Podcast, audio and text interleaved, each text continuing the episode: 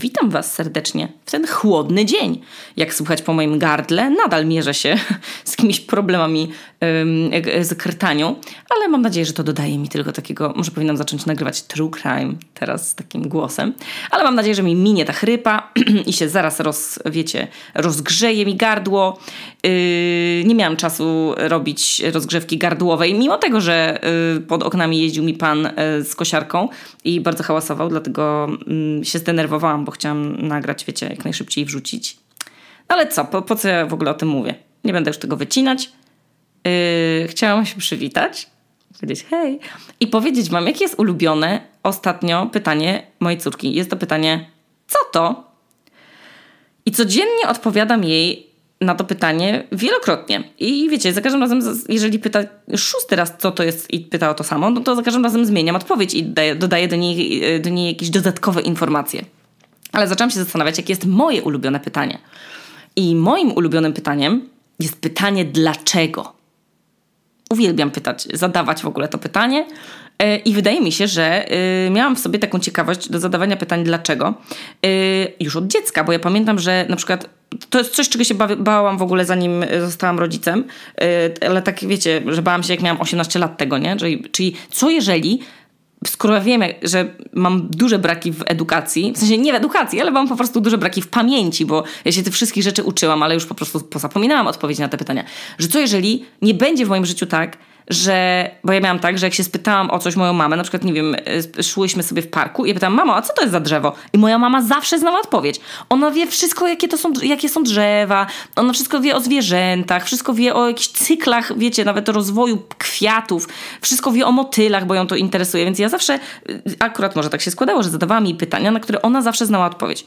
I tak samo miałam z moim tatą. Jak siedziałam przy stole i, nie wiem, jadłam śniadanie i pytałam się, a tato, a dlaczego...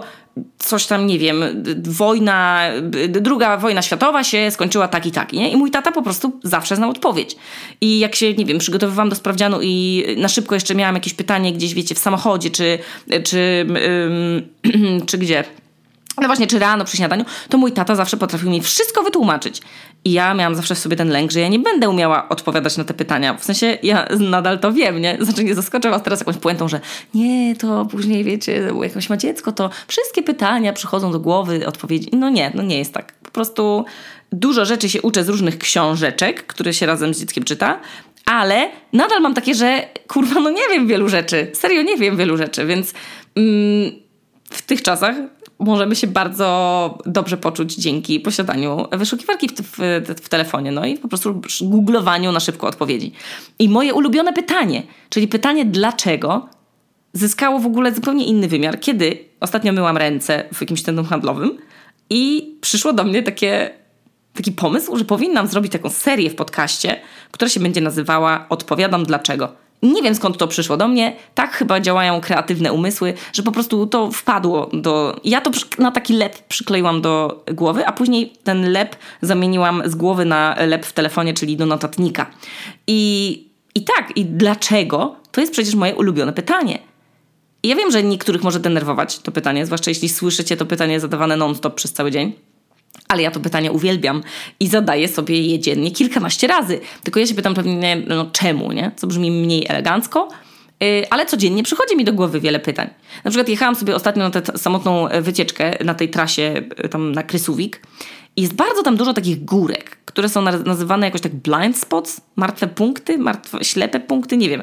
Że jak wjeżdżacie na górkę samochodem, jadąc na wprost, to jeśli po drugiej stronie wjeżdża na, na tę samą górkę drugie auto, to jego nie widać, więc jakby stawiam taki znak, żeby być wyjątkowo ostrożnym, wyjątkowo skupionym, no bo można mieć czołówkę, jak się będzie nie na swoim pasie. No i wiecie, tak jechałam, jechałam, już czwarty taki znak miałam, czwarta górka taka i zastanowiło mnie, czemu oni przy tych takich newralgicznych miejscach nie postawią tego takiego okrągłego znaku lustra, tego okrą- wiecie, takiego jak czasem przy suficie w sklepie wisi, żeby kasjer widział cały sklep, czy tam całą stację benzynową. Taki jest szeroki obraz w tym, w tym lustrze odbity, że widać po prostu no, taki efekt rybie oko, nie?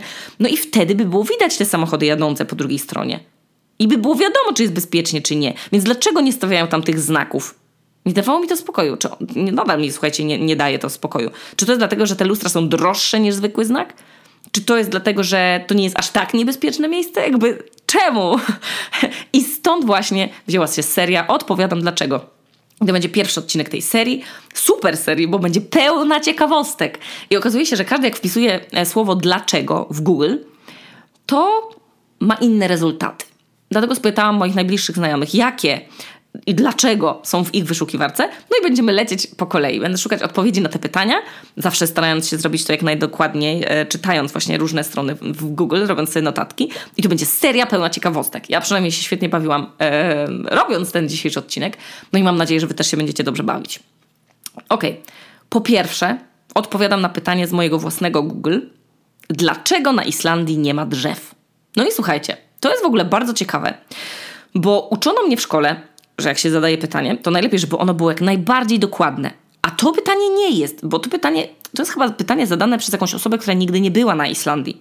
No bo my mamy drzewa. I serio, mamy drzewa, mamy nawet lasy. Mamy nawet lasy, mamy nawet przytulaczy drzew, klub dla przytulaczy drzew. Mamy specjalne miejsca do przytulania drzew. My mamy, kurwa, hashtag o przytulaniu drzew po islandzku. Jak była pandemia, to rząd islandzki wydał normalnie komunikat, że, żeby, wiecie, obniżyć swoje napięcie, ym, to, nie wiem, zachęca ludzi do przytulania drzew i, i wypuścili nawet mapę lasów, gdzie można znaleźć, wiecie, idealne drzewa do przytulania. Dlatego zdziwiło mnie najpierw to pytanie, ale później pomyślałam, że to był chyba taki skrót myślowy do pytania, dlaczego na Islandii, na Islandii nie ma zbyt wielu gatunków drzew, albo dlaczego na Islandii nie ma lasów, co też nie jest faktem, tylko bzdurą, ale zaraz wam o tym powiem. Jak się przeprowadzaliśmy do Reykjaviku, to mieszkaliśmy na początku w takim, no przy takim ślicznym parku. To jest ten sam park, w którym jest ogród botaniczny i kemping i, i islandzki zoo. No i jest tam sporo drzew i też bardzo ładnych, różnych, zwłaszcza latem, yy, no kiedy jest przepięknie i zielono. Więc na Islandii są drzewa, o czym dowiedziałam się od razu przeprowadzając się, ale jednocześnie muszę zgodzić się z tym, że to, no, no, to nie są takie stare, wysokie lasy jak w Polsce, czy na przykład w Norwegii. Nie ma tu takiego eksperiensu wybrania się na przykład do puszczy, nie ma tu takiego rezerwatu drzew, no, nie ma po prostu aż tak starych mega egzemplarzy i chyba o to chodziło osobie, która wpisała to pytanie w Google. No to słuchajcie, odpowiadam. Wszystkie źródła dodam w opisie odcinka. Kiedyś, dawno, dawno temu, z tysiąc lat temu, a przypomnę, że mamy rok dwa tysiące dwudziesty drugi, czyli to było bardzo dawno, jeszcze wtedy nawet nie byliśmy w brzuchu matki, Islandię porastały lasy. I niektóre źródła mówią, że nawet czterdzieści procent jej powierzchni. Nie wiem, jak tam było wtedy z powierzchnią lodowców. Teraz stanowią dziesięć procent, no ale czterdzieści procent to były lasy.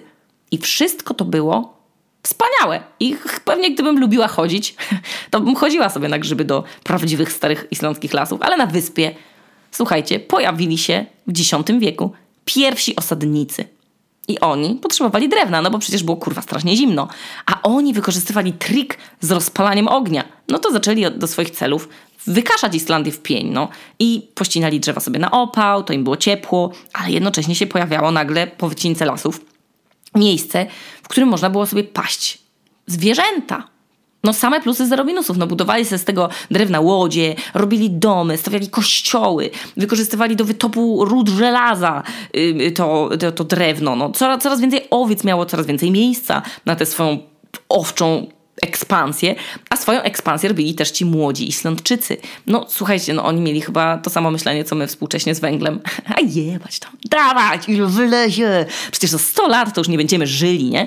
No i biorąc pod uwagę tę ówczesną, myślę, długość życia człowieka, to nie wiem, czy jak tysiąc lat temu ludzie zaczynali mówić zdaniami, to czy oni zdążyli na, na, nabierać przed śmiercią jakąś refleksję życiową.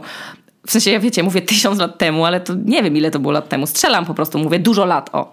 No i przy tamtym stanie medycyny, no to chyba nie mieli czasu się zastanawiać, co się stanie, jak tak będą karczować naszą ziemię. No więc cieli te drzewa, te owce jadły to wszystko, co tam było w ziemi. No i efekt jest taki, że jak już taką gołą ziemię zaczęła niszczyć erozja, która jest naturalnym przecież procesem fizycznym, no to ciężko było samej tej ziemi się odrodzić. No i teraz Islandia ma swój własny program zalesiania. Pierwszy taki drzewostan sosnowy, który teraz jest w ogóle jednym z większych lasów na Islandii, to zaczęli sadzić, słuchajcie, w tysiąc osiemset dziewięćdziesiątym dziewiątym roku w Parku Narodowym Thingvellir, a w tysiąc dziewięćset trzydziestym założono Islandzką Służbę Leśną. I słuchajcie, można by było pomyśleć, że kurwa, jest kolorowo, że wszyscy pomyśleli, Jezu, jak super by było mieć lasy, moglibyśmy wtedy mieć jak Szwedzi, pikniki, grillowanie, jak inne kraje. I no nie było wtedy internetu, nie? I nie dało się wyszukać takich inspiracji na Instagramie i na Pinterestie, nie? Więc Islandczycy w dupie mieli zalesianie. I mówili, że Duńczycy, którzy wpadli na to, to postradali zmysły. No bo gdzie oni teraz będą owce paść? Bardzo się ci owczarze kłócili z tymi fanami lasów, nie? Ale na szczęście udało im się dojść do porozumienia i mamy już sporo kompleksów leśnych. Mimo tego, że to jest jakiś tylko... O kurde. No ale mi się zachciało ziewać. Co? Kompleksy leśne to jest... A, no tylko jeden procent z powierzchni naszego pięknego kraju. No ale słuchajcie, te lasy teraz zbadano, że one rosną no, dużo szybciej niż kiedyś, bo, bo przez ostatnie te dwadzieścia lat temperatura na wyspie wzrosła o dwa stopnie. Tylko przez dwadzieścia lat. A ja mam dwadzieścia dziewięć. Więc tylko przez ostatnie dwadzieścia lat dwa stopnie więcej mamy na wyspie średnio, a klimat się nadal zmienia i ociepla. I drzewa rosną jeszcze szybciej. I można posadzić nowe odmiany. Takie wiecie, w ramach eksperymentów. I one się przyjmują. I to w ogóle uważam, że to jest i dobra wiadomość, i bardzo zła wiadomość. No. I powiem wam, że to jest... Um, to, to nie jest to sadzenie drzew. To jest nie tylko popularne, ale też w ogóle takie kulturowo wydaje mi się ważne. Bo Islandczycy, mam wrażenie, że bardzo lubią, polubili te drzewa sadzić i robią to w przedszkolach, wolontariusze to robią, ci nastolatkowie podczas wakacji w swoich pracach letnich. I serio, jak się teraz jedzie gdzieś na wycieczki, zwłaszcza na północy z tego co pamiętam i na fiordach, to tam jest tak pięknie i ciepło latem i tam jest mnóstwo szkółek leśnych. I takich malutkich drzewek. I on, widać, jak są, wiecie, no takie regularne, nie? Równe, że jak jedziecie, jakaś góra ma na sobie taki wielki naklejony plaster z drzew, no to właśnie to są te nasadzone kilka lat temu mikrus, mikrusieńkie sosenki. I mnie to bardzo cieszy. Bo po pierwsze to oznacza, że kiedyś jak będę starą babcią w jakimś mega świetnym islandzkim domu opieki, to sobie będę mogła iść na spacer do lasu. A po drugie, to fajnie aktywizuje dzieciaki, no i łączy też ludzi. Także takie sadzenie drzew, nie? Odpowiadam w takim razie, dlaczego na Islandii nie ma starych drzew? Nie z powodu trudnego klimatu, tak jakby nam to przychodziło do głowy, a dlatego, że po prostu ci osadnicy pierwsi wycięli te drzewa. W chuj. No. Lecimy dalej. Pytanie z Google Justyny Mazur. Możecie myśleć, że na pewno jakieś, pff, nie wiem, pytanie o morderstwo. Jak usuwać ślady krwi? Dlaczego krew nie schodzi? Albo dlaczego trzeba ją zalewać zimną wodą? Albo dlaczego bronią idealną jest sopel lodu? A tu niespodzianka. Powiem wam. Pytanie z Google Justyny Mazur.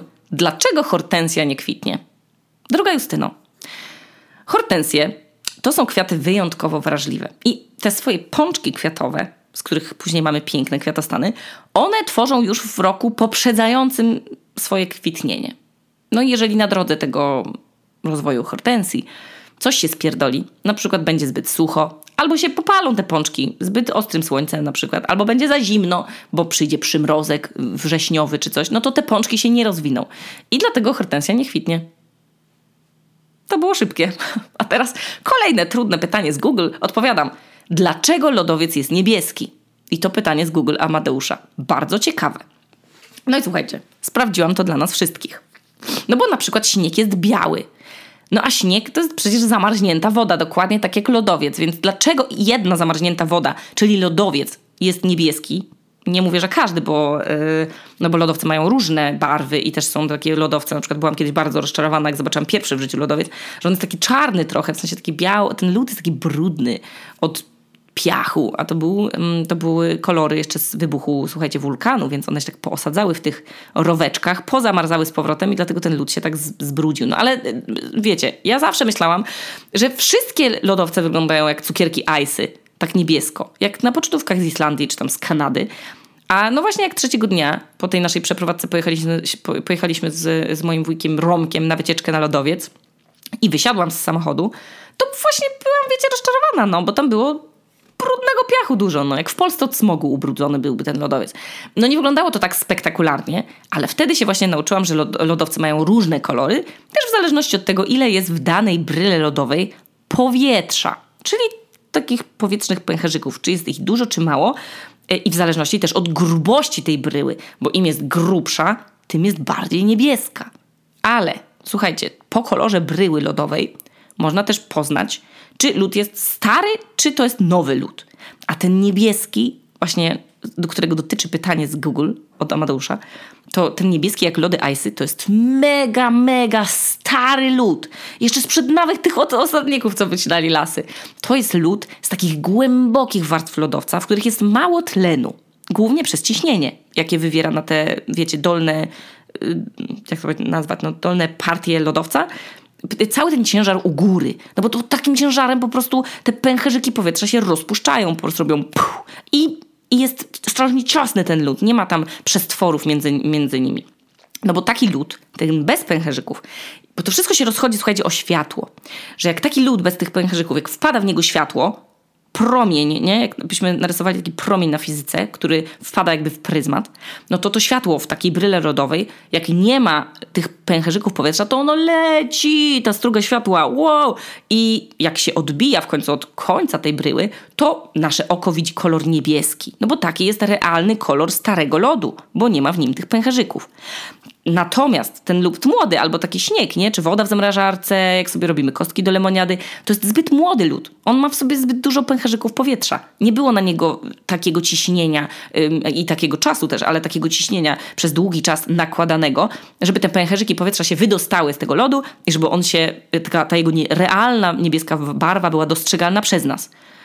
O kurwa, słuchajcie, czułem się jak nauczyciel, a nie jest to moja wymarzona rola, ale to jest po prostu bardzo ciekawe, więc wam tłumaczę.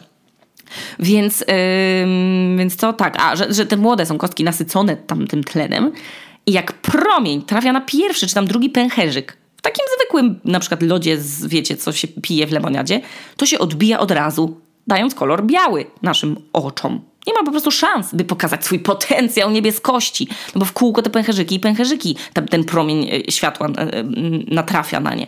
Ale jest też nowe jedno słowo, którego się nauczyłam, czytając odpowiedzi na to pytanie. To jest słowo firn. To możecie wykorzystać w krzyżówce. To jest taki lód, na który działa wiele różnych fizycznych sił. Raz słońce go roztapia, raz stopa człowieka go zmiażdży, raz pada deszcz, później znowu w nocy on zamarza, później znowu się topi, bo znowu o czternastej jest ciepła, później znowu jakaś foka się na nie położy, ma ciepły brzuch, się roztopi trochę, a potem coś tam. I to zjawisko pracowania lodu, w kółko zamrażania, zamrozmrażania, to jest firnizacja.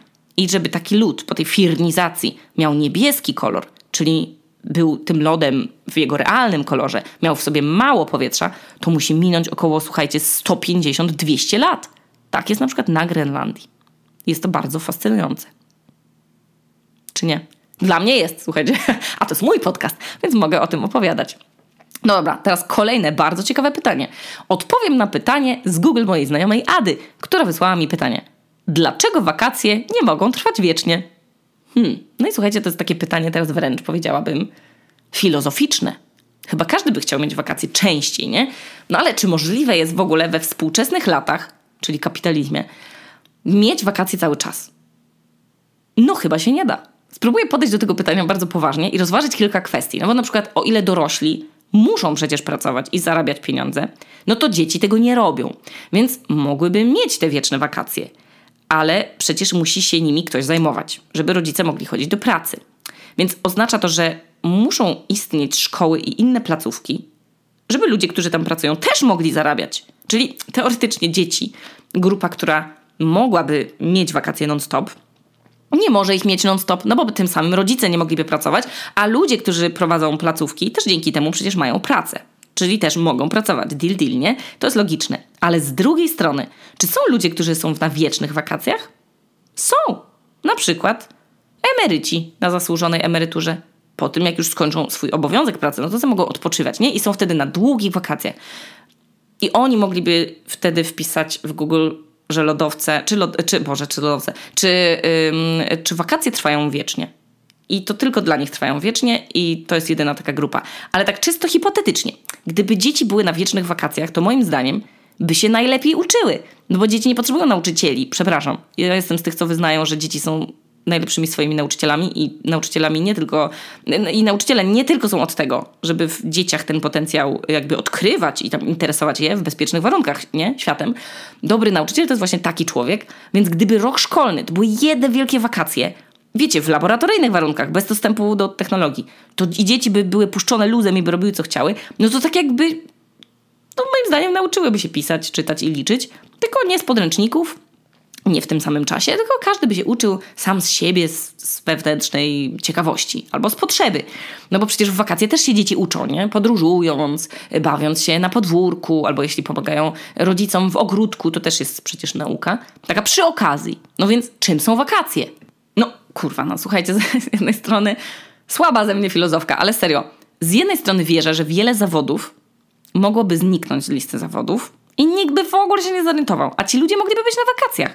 I świat by nie, świat by nie upadł. No ale to by było niesprawiedliwe.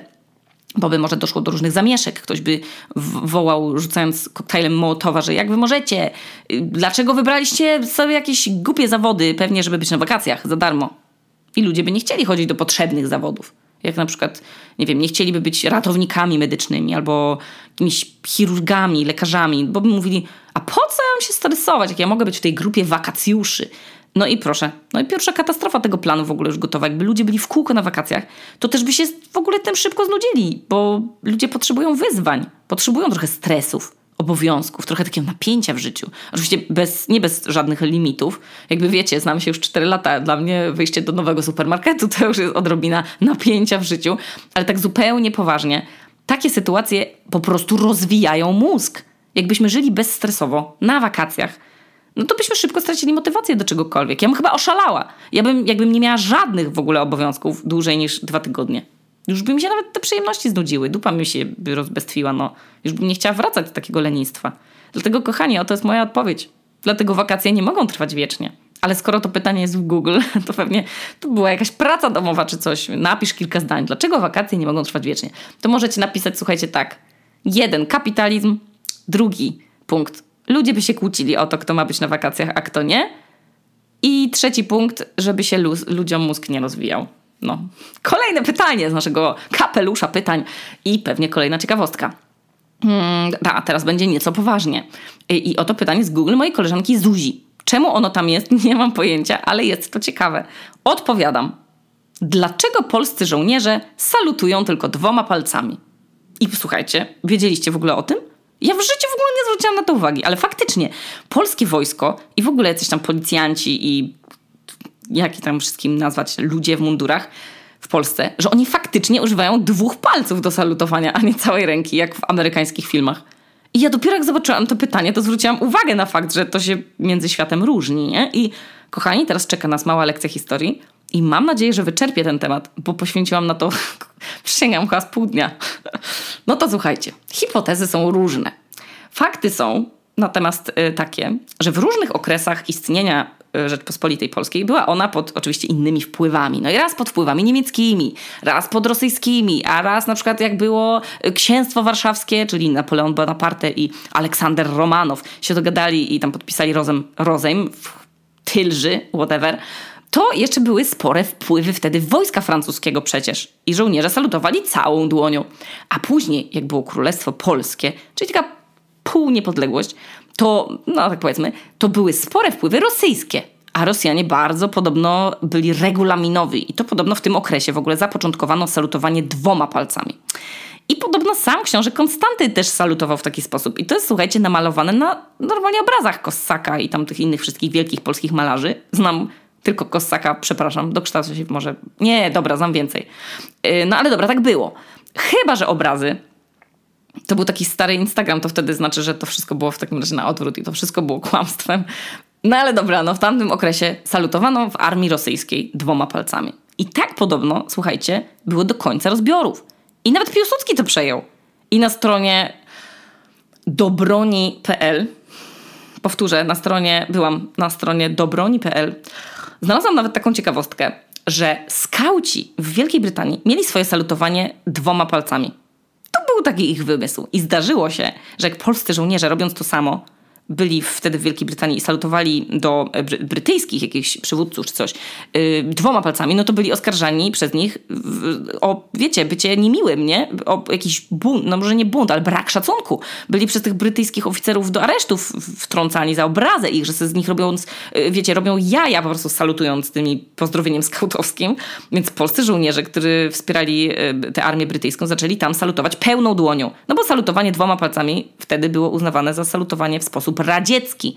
I z tych wszystkich rzeczy jakie kurwa przeczytałam na patriotycznych portalach, wysuwa mi się jeden wniosek, że po prostu polskie wojsko zawsze miało przejebane i zawsze było pod czyimś wpływem.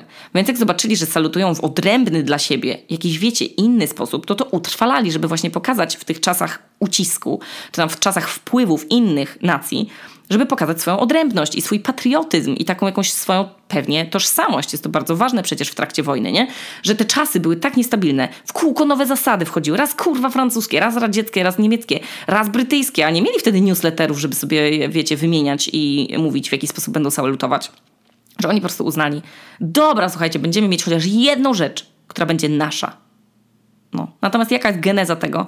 No to są różne hipotezy, słuchajcie. Jedna na przykład jest taka, że jakiś umierający żołnierz, któremu urwało trzy palce, zasalutował jakiemuś tam oficerowi dwoma, co mu zostały, a później umarł.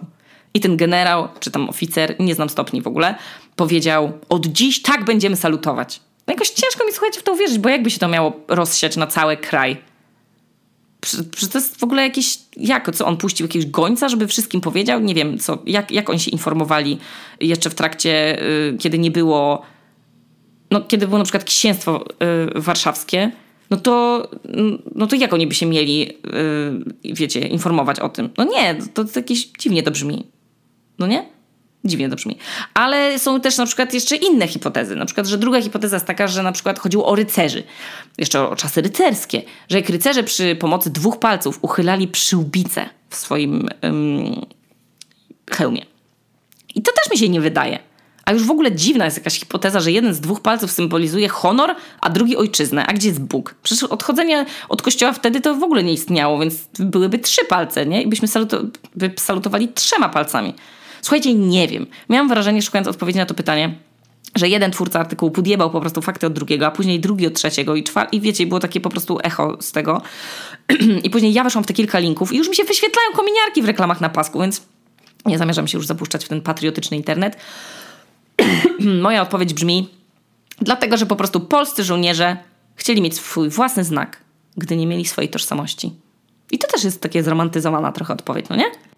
Ale jeżeli napiszecie tak na sprawdzianie i wam baba od historii przekreśli, to możecie się powołać na to, że po prostu nie ma jednoznacznej odpowiedzi. A jeżeli znacie odpowiedź na to pytanie, to możecie mi napisać w komentarzu na YouTubie do tego odcinka i powiedzieć, hej, znam odpowiedź na to pytanie, oto ona. I napisać. Albo napi- na- powiedzieć, tak jak ja, odpowiadam dlaczego. I napisać dlaczego. No. No i teraz słuchajcie, dobiega końca ten nasz pierwszy odcinek z serii Odpowiadam dlaczego. Dziś dowiedzieliśmy się wspólnie różnych fajnych rzeczy. Po pierwsze, że lasy na Islandii wycięli pierwsi osadnicy, a nie wiatr. Lodowiec jest niebieski, gdy ma w sobie mało pęcherzyków powietrza, które odbijają promienie słoneczne. Hortensje nie kwitną, kiedy po prostu w tym procesie od tego wyrośnięcia im pączków do, na przełomie roku coś tam się spierdoli i na przykład przyjdzie przymrozek. Hmm? Wakacje nie mogą trwać wiecznie, bo mamy kapitalizm, no i ludzie by się kłócili i by się im mózgi nie rozwijały z braku bodźców. Oraz piąta ciekawostka, Polacy salutują dwoma palcami, bo swój język mają. Ciekawe, co będzie w kolejnym odcinku z tej serii. Yy, mam też dla was odpowiedź, która nie jest z Google, ale zastanawiałam się w poprzednim odcinku, czemu na Boga wlew paliwa jest raz po jednej, raz po drugiej stronie auta. I dostałam odpowiedź od jednej ze słuchaczek. Niesamowicie, słuchajcie, bardzo ciekawa odpowiedź. Jest to z przyczyn, oczywiście jakich? Finansowych! Tak, zostało to obliczone przez ekonomistów i jest to informacja z książki o tytule, który zgubiłam. Przysięgam, myślałam, że zrobiłam screena, a, a nie mam go. Ale chodzi o to, że gdyby wszystkie samochody miały wlew paliwa po tej samej stronie, to na stacjach benzynowych, bo to było na badaniach w Stanach po prostu, e, jak wiecie, e, jeszcze gdy nie było ich tak wiele, tych stacji, to byłyby bardzo długie kolejki. Więc wymyślono, że będą po dwóch stronach te wlewy. A po jednej w danym samochodzie, a y, po drugiej w, tam w innym samochodzie, innej marki. I podobno to rozwiązało y, korki na stacjach benzynowych, czas obsługi na stacji benzynowej. No i a dla twórców y, aut nie ma to żadnego znaczenia, gdzie to zamontują, więc y, dogadali się tak, że każdy sobie decyduje, a stacje benzynowe dzięki temu mają więcej obrotów i w szybszym czasie. No, ale jeszcze w ogóle y, dodatkowo wszyscy mi piszecie wiadomości, ja już przestałam y, wręcz zaglądać w nie, bo dostałam ich bardzo wiele, y, ale dziękuję za każdą z osobna, że słuchajcie, da się stwierdzić, gdzie jest ten głupi kurwa wlew, wlew paliwa, bo na desce rozdzielczej, jak jest ta ikonka, jak wam się zapala rezerwa, to tam jest ten lufcik raz z lewej, raz z prawej strony jest albo narysowany w lewik, raz z lewej albo z prawej i to wtedy w tym aucie, jak macie go w prawej stronie narysowany, to znaczy, że z prawej strony macie wlew paliwa, albo jest strzałeczka po prostu. Także no. I teraz możemy już teraz wiedzieć, siedząc w furze, gdzie mamy ten wężyk. Z, w aucie na przykład z wypożyczalni. Serio, ja myślałam, że to jest absolutnie losowe. Że ktoś, kto projektował, to mówi, a dobra, tu go dam. Ale nie, w autach nic nie może być chyba przypadkowego. Także tu się zaskoczyłam. No i tyle dziś, kochani. Bardzo dużo czasu mi zajęło robienie tego odcinka. Myślałam, że go sobie zrobię w pół dnia, a tu się okazuje, że musiałam przygotować się jak do matury. I mam nadzieję, że wam się podobało i że jeżeli macie jeszcze jakieś dodatkowe informacje, które wzbogacą te informacje, no bo nie ukrywam, że no nie jestem historykiem ani glacjologiem, a lubię ciekawostki, więc jeżeli macie jakieś sprostowania co do Google, to piszcie w komentarzach na YouTubie. Kochani, żegnam się z wami i życzę miłego dnia. Tu Okuniewska z Nadpiwniczki w Reykjaviku, a to był pierwszy odcinek z serii Odpowiadam Dlaczego.